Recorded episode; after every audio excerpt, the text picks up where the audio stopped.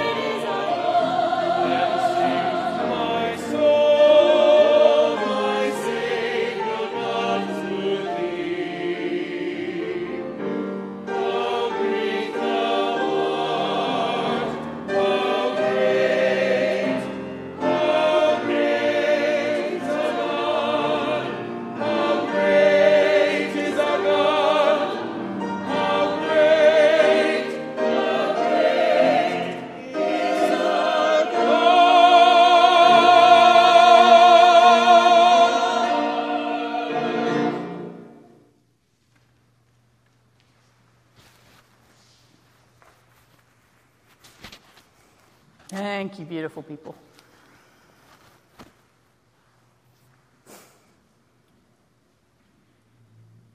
Scripture today is from the sixth chapter of Isaiah, which is an outline for worship.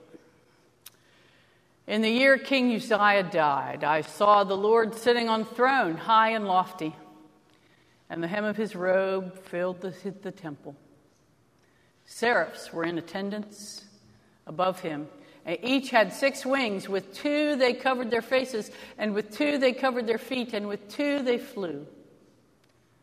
And one called to another, saying, Holy, holy, holy is the Lord of hosts, and the whole earth is full of his glory. The pivots on the thresholds shook at the voices of those who called, and the house filled with smoke. And I said, Woe is me! I am lost. For I am a man of unclean lips, and I live among people of unclean lips, yet my eyes have seen the King, the Lord of hosts. Then one of the seraphs flew to me, holding a live coal that had been taken from the altar with a pair of tongs. The seraph touched my mouth with it and said, Now that this has touched your lips, your guilt has departed, and your sin is blotted out. Then I heard the voice of the Lord saying, Whom shall I send, and who will go for us? And I said, Here I am. Send me. Friends, this is the word of the Lord. Thanks be to God. It's Trinity Sunday, so we don't have a lot of scripture to turn to because finding the Trinity in scripture is a very difficult and almost impossible thing. The Trinity tends more to be a doctrine that was developed over the course of hundreds of years through Christian debate. And there's nothing wrong with that. Christian tradition is a relevant source of knowledge and inspiration for our faith. Nothing wrong with that. From the start, eh, the first century, Trinity has emerged as a belief that God is revealed to us in three persons existing in a mutual relationship of love. Now, recently, feminist theologians have gotten the church in a snit over whether or not we can use language like Father, Son, and Holy Spirit to refer to the Trinity. And people say, I don't like these new ways.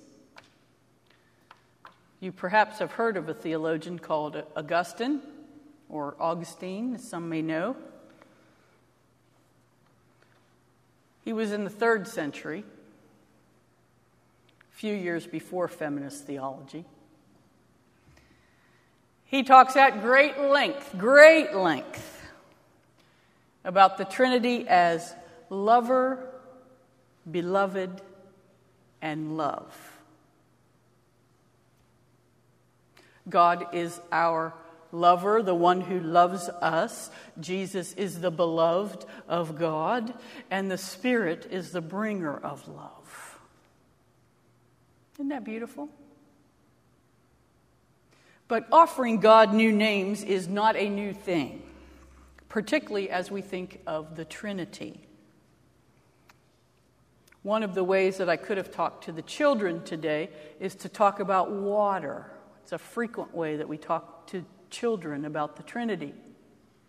Water is one thing, H2O, but it can be steam, or it can be liquid, or it can be ice. One thing, three different ways of existing in the world.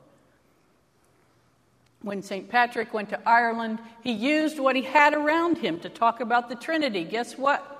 Shamrocks are one plant with three leaves, unless you're, lucky enough to find a four leaf one. And one that I had never heard before that they're using now is to talk about the Trinity like an apple. An apple has skin and flesh and seeds. So there's different ways that we can talk about this essence of God that try to make it understandable for us because this is a concept that really makes no sense. It's why many Muslims think Christians are infidels. You have three gods, they say. You talk about your three gods, three different modes of being but yet you say there's one, it doesn't make any sense. And in order to, for it to make sense, you have to use words like homoousius, homo. I'm mispronouncing that on purpose because it's so ridiculous to say, or philike, or paraklesis. There have been gallons of ink spilled over the notion of the Trinity. What language to use? What is the relationship of the three figures of the Trinity? What is appropriate to call those entities? And many of you may not realize this, but the reason there is an Eastern church, the Orthodox church, and a Roman church, the Catholic church, all has to do with the doctrine of the Trinity. do the Son and the Spirit proceed from the Father, come from the Father. So they're two sources from one font, as the Eastern Church says. Or are they three, co equal, related, relating, each one different and yet the same? as the Western Church says. This was so important, they split into two churches, two entities. This is a big deal. And it is the most boring stuff you'll ever read in a theological book.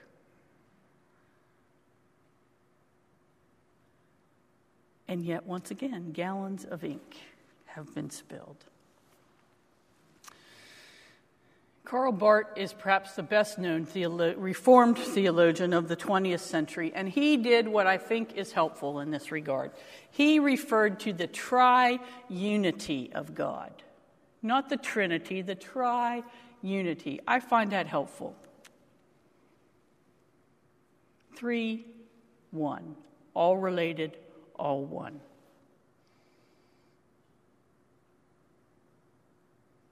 He said there, there is unimpaired unity, but also unimpaired distinction between the three in the tri unity. And he referred to them because he believed that all of this had to do with God's revelation to us as revealer,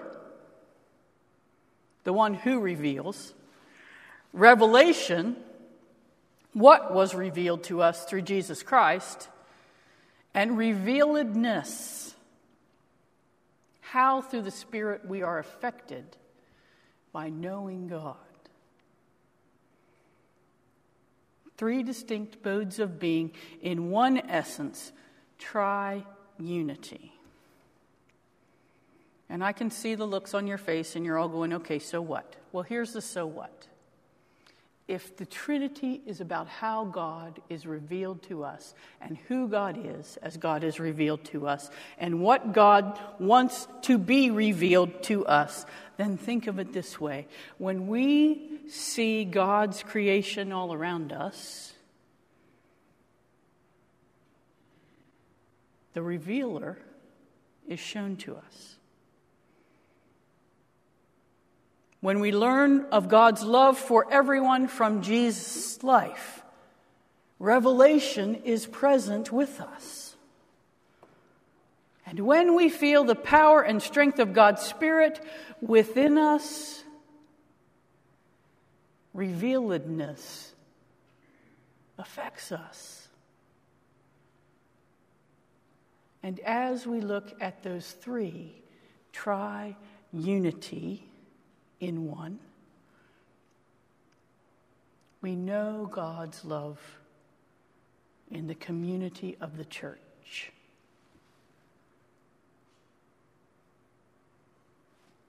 Put that way, perhaps we don't need gallons of ink,